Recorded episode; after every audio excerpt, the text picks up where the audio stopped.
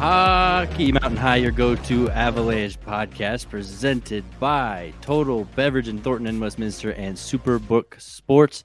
JJ Jerez, Aarif Deen here with you on a Sunday, Sunday edition of the podcast, right? Always a little bit more fun, always a little bit more in depth. Um, Aarif, I did a different little intro there because you're right. Last show, my voice and the music combined kind of left a little hiccup.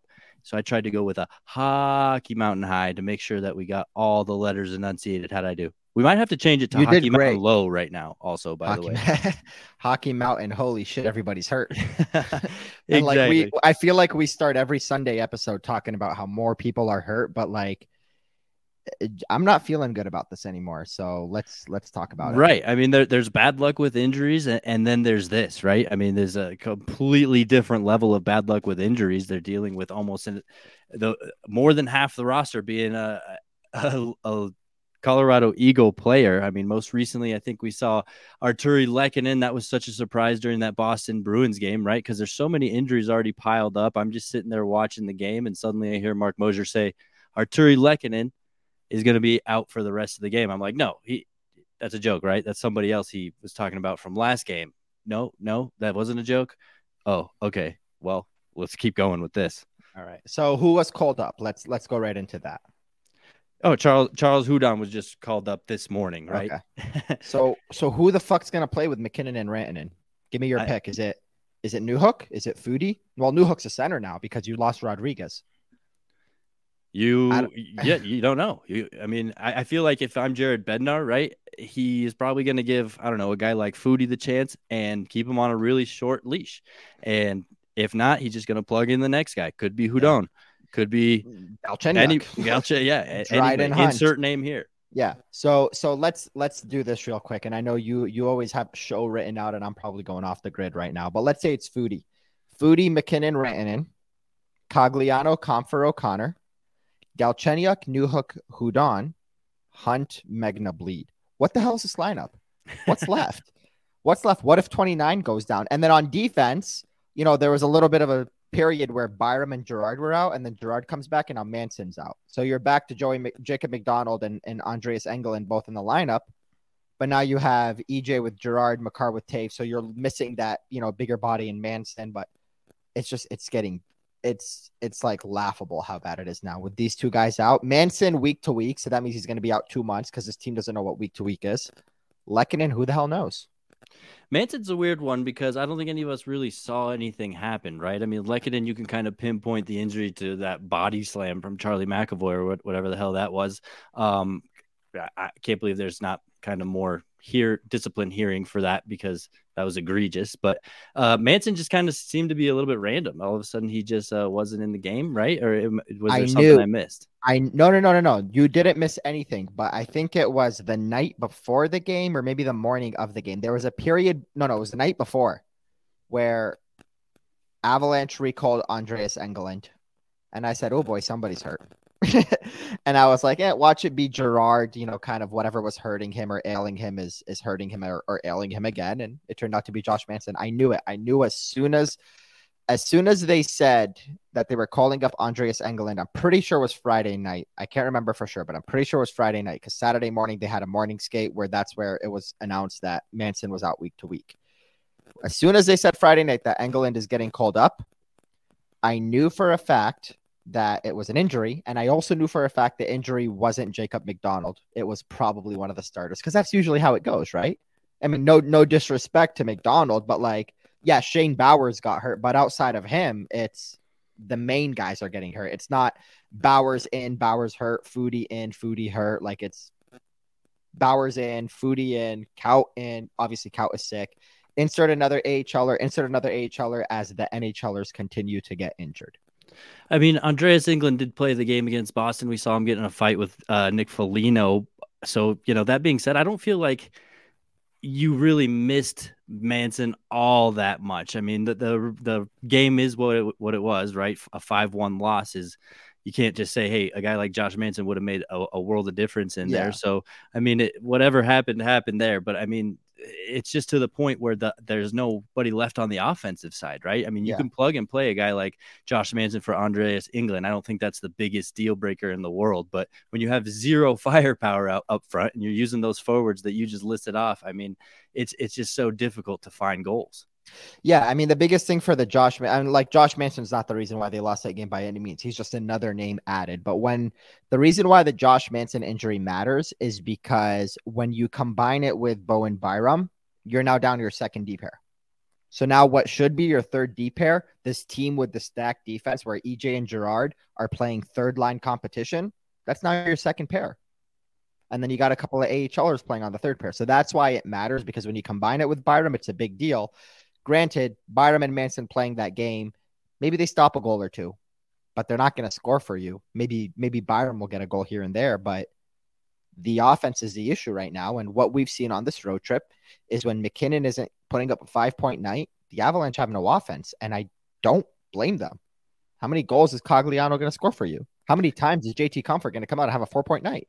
Yeah, and if you're the opposition, I mean, it's pretty easy for you to prepare for shutting down one line, right? I mean, that, that that's really the toughest part. It's not so much that the guys on the Avalanche don't have the talent to win games, it's that the opposition has such a upper hand, especially if you're the road team, right? They know exactly what line you're putting out and exactly who to put out uh, to match it. It- It's it's really hard for your top line to get going when they're getting matched up that hard. So I really attribute the matchups a lot more than just saying, "Oh, these guys are talentless. Uh, they deserve to be in the AHL." No, because I think there's something to be said for that AHL mentality, right? The outwork you. I'm here to prove myself. Um, I think it's it's more so just the inability to cancel out those matchups. Yeah. So have you ever heard the names? Let's see if let's see if you're this deep into hockey Twitter. Have you ever heard the names Mark Donk and Buzz Flibbit? no, but those are hilarious names. Okay. So there was this tweet many moons ago when Pittsburgh used to have all their injury issues. Remember how Pittsburgh would have those years where like Crosby's injured, Malkin's injured, and then like Letang's injured, then Guentzel's injured, and this guy and that guy and that guy. And they'd call up these random ass names from the AHL and they'd insert them in the lineup and they'd put up 40, 50 points. So somebody tweeted, I don't remember who it was. They were like, the Pittsburgh Penguins are hilarious. On any given night, you look at the lineup, they called up some random guys named Mark Donk and Buzz Flibbit, and they score a hat trick. Like just completely out of the blue. So, you know, that's that's kind of the the starting point of like Conor Sheary, Bryan Rust, even Jake Guentzel, Zach Aston Reese, uh uh, Radim Zohorna, like all these random ass Penguins players where they'll call them up from the minors and they'll plug them into the lineup and they'll continue to win. Now, the reason why I bring that up is because this is a longer, this is a much more deep rooted issue with this team. And I know they just won the Stanley Cup, but I do got to kind of dig into this franchise a little bit. They're not good at drafting. They're really not. Like when you look at the Avalanche's 2022 team, you got to hit on your big pieces, and they do. They hit on the first overall pick. They hit on the second overall pick in Landeskog. Uh, they hit on the fourth overall pick in Makar and the fourth overall pick in Byram. I will give them a ton of credit for hitting on the number 10 overall pick in Mikko Rantanen because a lot of teams took players ahead of Rantanen that they wish they took Mikko instead. But outside of that, this team that won the Stanley Cup was built on trade pieces, and that's not usually the case. Burakovsky was a trade acquisition. Kadri was a trade acquisition. Uh, Devon Toews was a trade acquisition. Darcy Kuemper was a trade acquisition. Nicholas Aube Kubel was a waiver wire pickup. Darren Helm was a UFA. Cogliano was a UFA. It's pieces and pieces. Lehkonen trade acquisition. Josh Manson trade acquisition. Pieces upon pieces upon pieces that are not homegrown talent. It's a issue that this franchise has had and continues to have. Where when you call up the 20 year old kid that was drafted in the second round or third round, I think 75th overall from three years ago, on a lot of other teams, that third round pick is like, oh, that's our highly touted prospect that's going to come in and make a difference.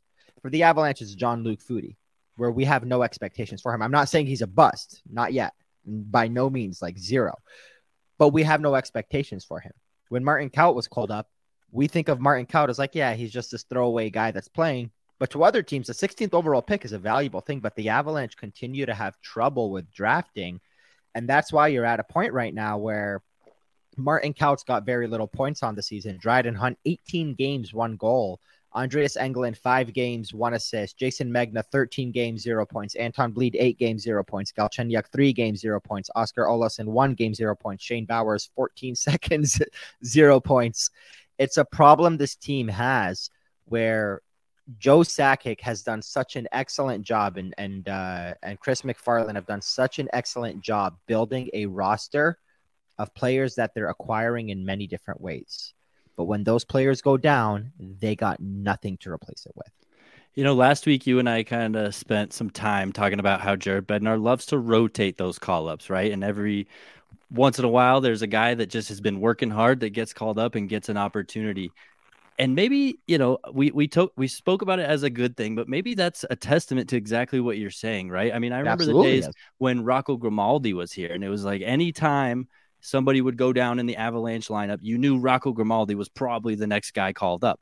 Um, I also, uh, who else is a similar guy, right? Uh, there, has been Kiefer one recently. Sherwood. Kiefer Sherwood is exactly who I was going to say last you year. Know you know how badly I wish this team had Kiefer freaking Sherwood right now? Right. And so not only uh, do they not have those guys to fill those voids, but they don't even seem to be putting much attention to acquiring a guy to be that that typical call up, that guy that you can rely on. because can... because you don't acquire those guys. You don't acquire somebody and say, "Hey, you sit in the AHL, but you're NHL worthy, and we'll play you when when we get injuries," which we always do. No, you're supposed to have players. You're supposed to have a pipeline. You're this this is the way drafting works. It's the same reason why this team, every starting goalie in the team's franchise since Marc Denis, who was a starter for like four minutes before Patrick Roy showed up, and he wasn't even the starter. Stefan Fiset was a starter goalie because they don't that that they've drafted. It's always someone they had to trade. They traded for Patrick Roy. They traded for Jose Theodore. They traded for uh, Tommy Salo because you know Peter Budaj was a homegrown talent, if you want to call him a homegrown first starter. Uh, they had to trade for Varley and then Gruby and then Kuemper and now Georgie and obviously Theodore and before that Patty Roy and all those names. So like you know, that's just the goalies. And then when you look at the defense, like, yeah, they drafted Makar, they drafted Byram, but they traded for EJ, they traded for Manson, they traded for Devon Toews. So, you know, you're that's three names right there. And then on forward, like look at the lineup. Outside of the top line, pretty much everybody's a trade acquisition. Cogliano, Compher, O'Connor was an undrafted UFA. That's a good find. I'll give him credit for that, just like Pavel Francouz. But this team just never has that pipeline. And then what did they do last year to win the Stanley Cup? They traded Drew Helleson and Justin Barron. I'm not bashing those trades. Please, nobody come at me for that. I am not bashing those trades. They traded Drew Helleson. They traded Justin Barron. Now, those players are going on to Anaheim and they're going on to Montreal, and maybe they develop, maybe they don't. But who's to say they would have developed if they stayed here? There seems to be a problem with the Avalanche developing young players that are not top overall picks. The only one that comes to mind right now that I could think of is Tyson Barrie, and that was an excellent piece. But think of outside of Tyson Barrie, Let's look at other defensemen. Stefan Elliott, there was a lot of hype around him. Chris Bigras. Uh, who was the other one? Nicolas Meloche. About Duncan Siemens going way Duncan back. freaking Siemens. Thank you. 11th overall pick. Uh, there was another one that was between Z, uh, Bigras and uh, regardless, there was another defenseman that I'm thinking of. His name's not coming to me. Um, but it happens over and over again. Jean Luc Foudy, Martin Kaut, Conner Bleackley the bleakest of bleakly picks. Mm-hmm. Like it's just over and over again. They they can't seem to develop those guys, and it's why they end up trading for young 23 year olds like Andre Burakovsky that haven't been given a shot, or Artturi Lehkonen that haven't been given a shot. Where you're like, wow, these players only put up 30 points on their other teams was their career high. And for Berkey's case, 26. Now they're in Denver putting up a lot of points. Well, yeah, that's a well developed player that you're bringing in from another team that's stacked on the top of the lineup. It's not happening the other way. Like who from the Avalanche players of Martin Kaut's ilk are getting traded to other teams and putting up 40, 50 points? It's not happening. We're doing it to other teams. The Avalanche are doing it to other teams, but other teams are not doing it to the Avalanche. Yeah, and I feel like it, it doesn't help when you have a guy like Lukas Sedlak, right, come in and, and kind of hoping to bolster the depth of that lineup, and then you waive him, and, and of course he's going to get taken. But because I, I feel like any Avalanche player that would get waived and gets picked up by somebody at some point, right? So it's it's hard for you to get your uh, one way guys back into the AHL, right? So I was bringing up that Rocco Grimaldi example. So uh, I guess it's just it's tough. It's tough to to manage it for an extended period of time, uh, manage an NHL team like this. And suddenly, I think you're right. The decisions of past might be coming to haunt you a little bit because you often have to give away a, a draft piece to pick up a worthy piece to put into your lineup at that time, right? So what they call a hockey trade, I guess. What yeah, and and what I do like about what the Avalanche have been doing, and mind you, look, like this is only a con this is not a conversation to say the Avalanche are a trash team or anything. This is just a deeper rooted conversation that sometimes you have to have, and now is a good time to have it. But what I do like what the Avalanche have been doing is all these players that they're trading, they are genuinely re-signing the guys that they're acquiring. Like Lehkonen and Manson weren't deadline rentals. Even if they were, whoopty freaking do a million times because you want a Stanley Cup. But Josh Manson re-signed for four years, and I know he's kind of had a rough stretch. He had a rough stretch in the regular season last year. We saw what he does in the playoffs. Artturi Lehkonen can't speak enough good things about that guy, and he's young and he's locked up for four and a half million for the next four years. That's a hell of a deal and a hell of a contract for a top six forward on this team. So you know, what's Justin Barron or Drew Helleson going to do to your lineup when Lehkonen and Manson are everyday players? There's no issue with that. Um, but the reality is, this team needs to start to develop that pipeline because we're going to realize really quickly, maybe faster than other teams, that what we're seeing happening with Washington or Pittsburgh or even Chicago a few years ago, like that's going to start to catch up to you.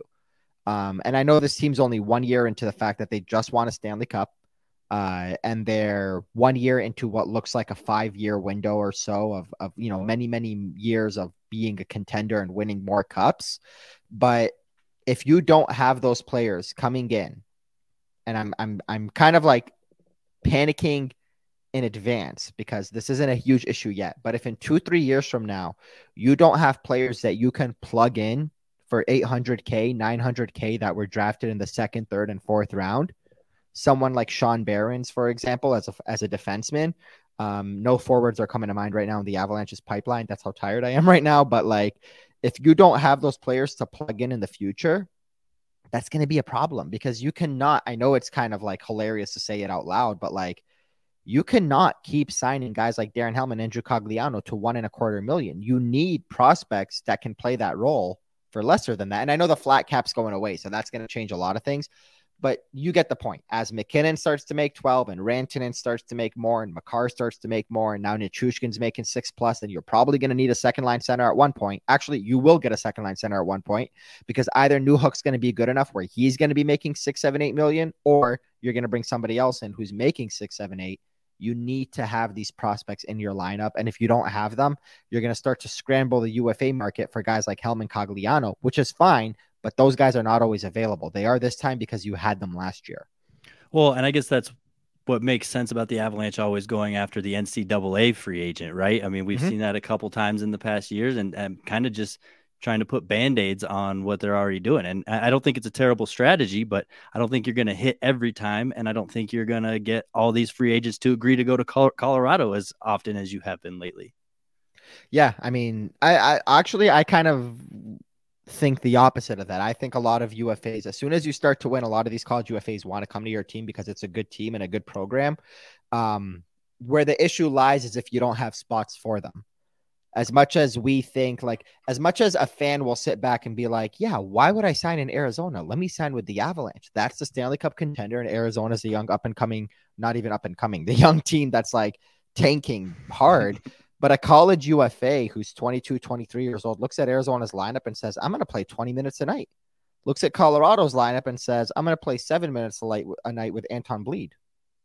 Which or, one would you take? Or looking at how often they get injured, I might get 20 I'm going to be playing on the se- No, no, no. I'm going to be playing on the second line with Anton Blidh because we'll both be up there by the time these injuries rack up. So, like, but that's the thing. So, many UFAs do that. The good thing with the Avalanche is they're getting to a point where there's going to be some turnover if you remember, like the Capitals, you know, the Capitals didn't win, but they had their secondary pieces where guys like friggin' what Frolov and and you know that generation. Um, and then it became guys like Oshie and you know eventually Burakovsky and players like that. So like your secondary group changes. For the Penguins, it was Talbot, it was Kennedy, it was uh, Jordan Staal, and now it's like Guentzel and Rust and whatever, like those complementary players. So like the Avalanche are going to have a bit of a turnover here coming up. Like JT Compher may or may not resign if he might go. Helman Cogliano, we know they're at the end of their careers pretty much.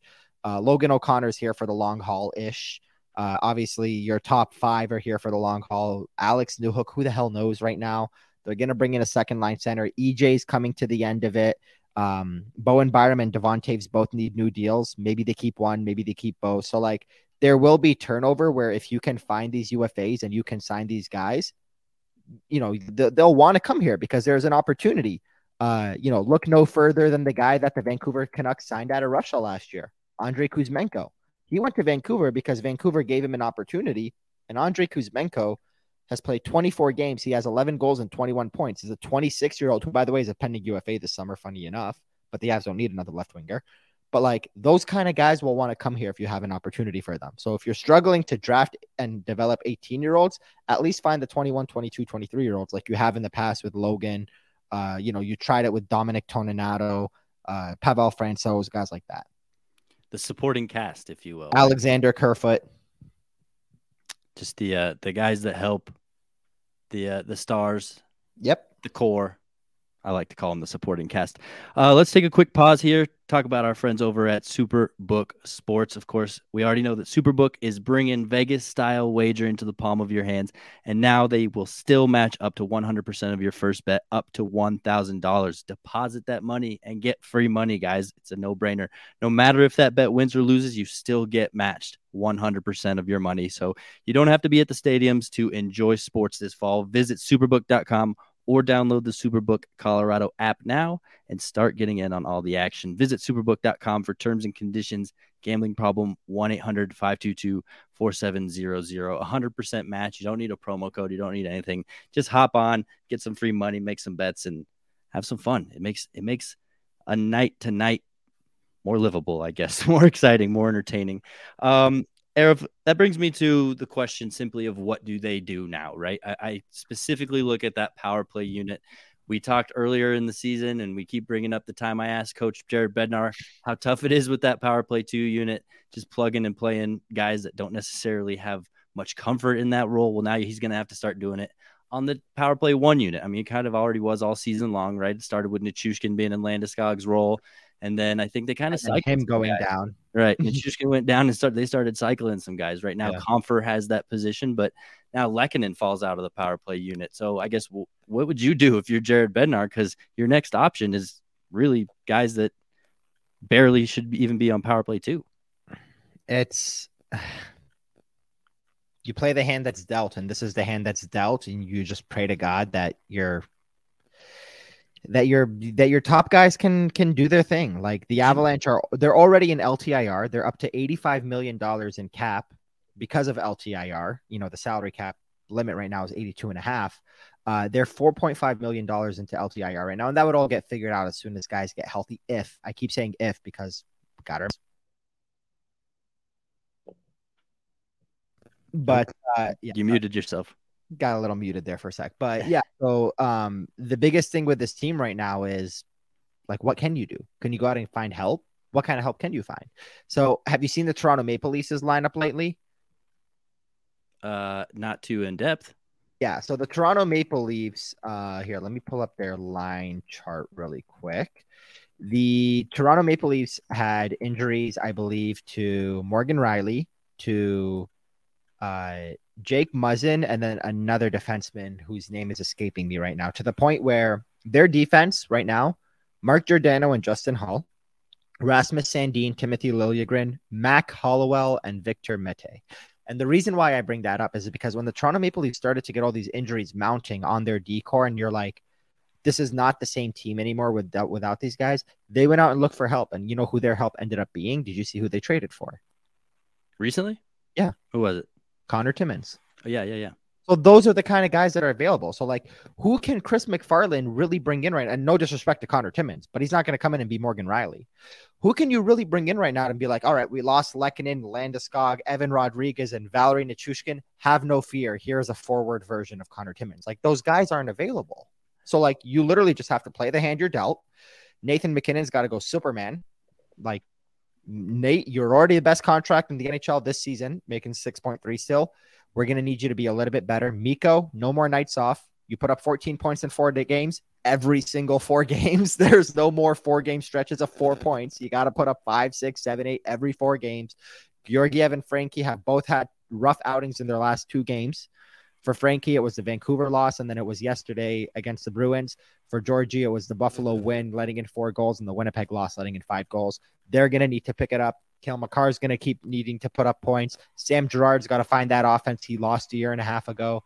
Nobody can be a passenger anymore. And I know that's a very generic thing to say, but now even more so. It's not that nobody can be a passenger, it's that everybody's got to be better than they usually have been. Like you got to play the hand you're dealt, and this is what you're dealt. That's kind of why I brought up the AHL mentality, right? I think having this many AHL guys and having that something to prove mindset, I think can, can do a lot of benefits. I kind of feel what they really need to pray for like you mentioned, is a, another COVID outbreak, right? I mean, that's kind of how it went last year, I feel. And yeah. I, I, went back and looked back. It was December 17th, if you remember, and they had a couple weeks yep. off and kind of allowed them to get healthy, allowed some guys to recover from COVID. And they came out of that extended holiday break, we called it, a, a little bit healthier. This year, they only have three days for their quote unquote holiday break, if you even want to call it that. So it's going to be a lot tougher uh, to, to navigate this month of December that we've been so eagerly awaiting. Um, I guess we didn't understand that the circumstances were going to be like this. Yeah. Remember when we came out of that COVID break last year and we were back on Zoom calls and we're like, this is fucking stupid. that was a year ago. It's so wild. Um, I got one for you though lately, I think mm-hmm. just this weekend, we even heard that the, the Vancouver Canucks have given Brock Boeser and his agent permission to seek a trade. So I know he's making $6.5 million AAV, but is there a move that you maybe want to see the Avalanche go for a guy like Brock Boeser? Not saying that I think so, just throwing that idea out there. No, because this team needs centers.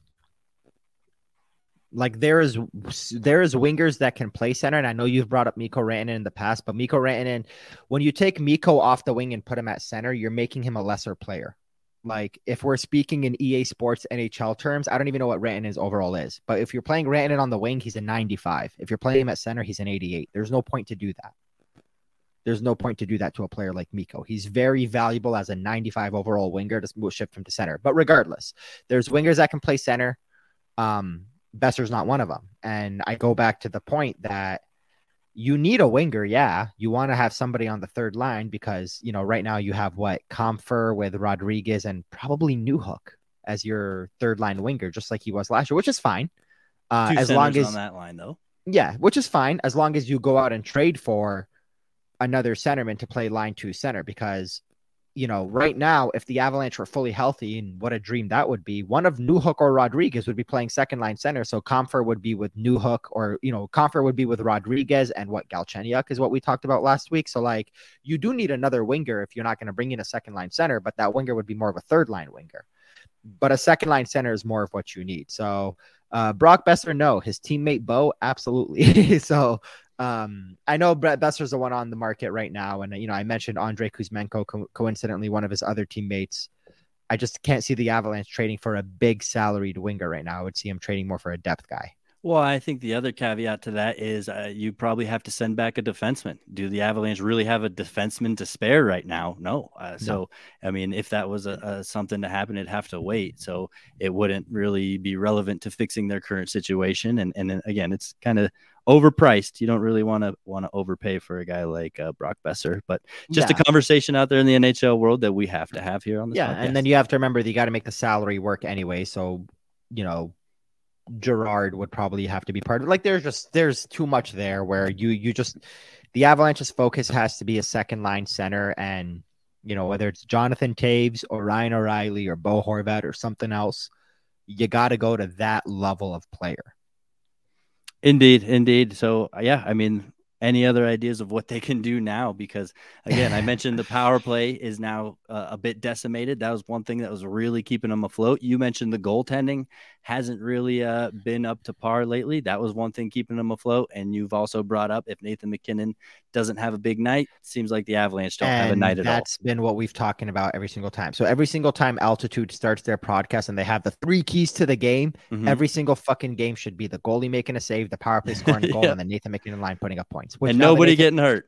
Which yeah, which now the Nathan MacKinnon line is just Mikko and Nate. So those are the three keys, and those are the three things you have to rely on. There's there's nothing else you can do. Jared can't pull a rabbit out of his hat for this one. I'm sorry. Like you have to, which he can actually. Yes, he can. He can try to create more defensive minded lines. I don't know what that means. I don't know how you get Galchenyuk and Blidh and Dryden Hunt to be more defensive and let them play a more defensive role so that you can, you know, put them up against top line competition and have Nathan MacKinnon's line, you know, go ham on second and third line competition. But like you just, you don't have the reinforcements for that right now. So it's, you just got to do what you've been doing, but you know, we were talking about this two weeks ago. It was with Rodrigues and Lehkonen. Now it's no Rodrigues, no Lehkonen. So it's just it's getting harder as these guys go down, but you just got to stick to that game plan. Yeah, they just got to stay afloat in the standings, right? I mean, they have games in hand, but right now they're in that second wild card spot. But again, three games. It's a hand. bummer that they have games in hand because if they had they played a lot of games in October, mm-hmm. at least those games would have been with their top guys. They would have sure. won a bunch yeah. of them and had a lighter December.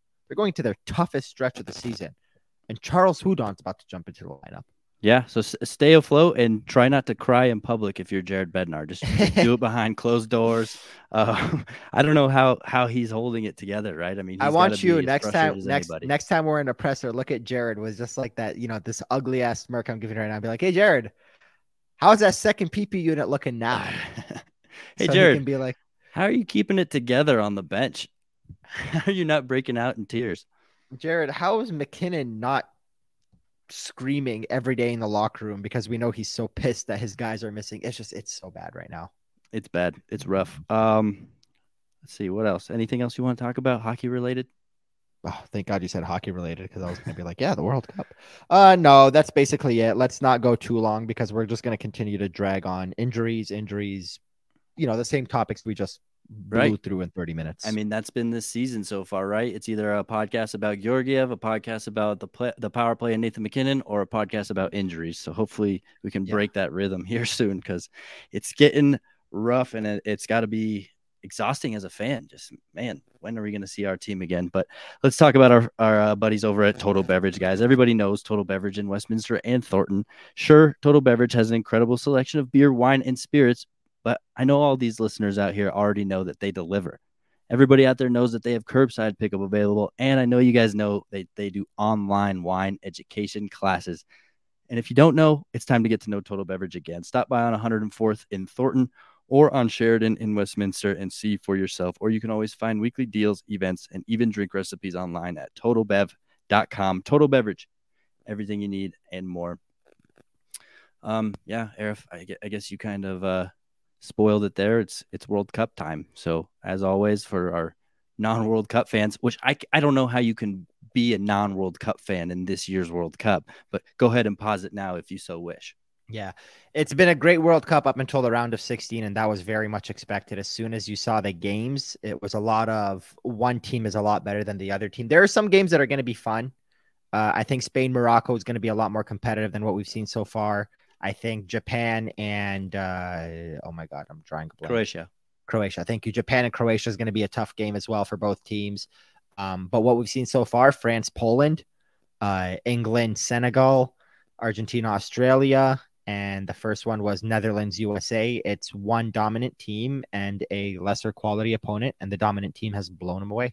Yeah, but I think what you've seen though is the lesser quality team kind of dominate play for the first portion of games and kind of missed yeah opportunities. I think that's really the difference that you're seeing between what makes a champion or or just a contender is just that ability to capitalize, right? Because you saw US early on have that opportunity from uh, Pulisic.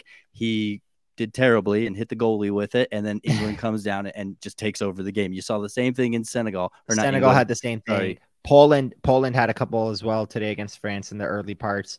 But it's funny uh yeah but it's funny every single every single game well not every single one but like a lot of the it's been very similar. It's you know usa gets this little bit of a strong start. Netherlands scores two goals.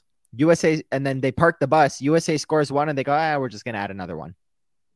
And then it was the same thing in the australia argentina game. So like you're starting to it's a lot of good teams resting their players parking the bus kind of not putting a lot of energy into this match because they know the next one is, is going to be tougher. And lo and behold, Argentina's taken on Netherlands, France, and England. It's it's going to be a fun next round. Yeah, that's kind of also what you see, right? Those underdog teams kind of come out and, and expel a little bit too much energy early on. And you yeah. see the the more quality teams be patient and let them run around and let them burn themselves out and and uh, ultimately take over the game. So yeah, we'll see what we have um, coming up in the rest of the World Cup. I'm excited to see it. You know, I'm ready for that Spain game, and and I'm with you. Morocco, um, not exactly a international superstar as far as the rest of the teams, but they definitely have some players, right? Um, and Spain often kind of underachieves, as we saw in their last game against Japan. So, uh, yeah, a lot of a lot of good a lot of good soccer still left to play. I think what we've got two weeks still to go um, yeah. until the final. So, uh, got two more weeks of World Cup hockey talk here on Hockey Mountain High.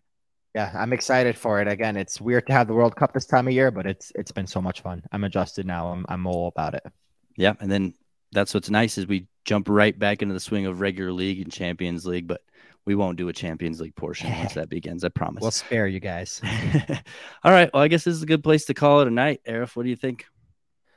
Sounds good to me. Um, Monday in Philadelphia, and then we got a couple home games next week, Wednesday and Friday as well. So Monday, Wednesday, Friday. There's a lot of games, man. A lot of games coming up here with not many players left. So some be- of that, some of that home cooking might be uh, just what they need, though, right? Yeah, quite yeah. the homestand coming up. Yeah, they're, they're gonna. The fans are, you know, those tacky lines that you always see teams say, like, "Well, you're the fifth line, you're the thirteenth forward."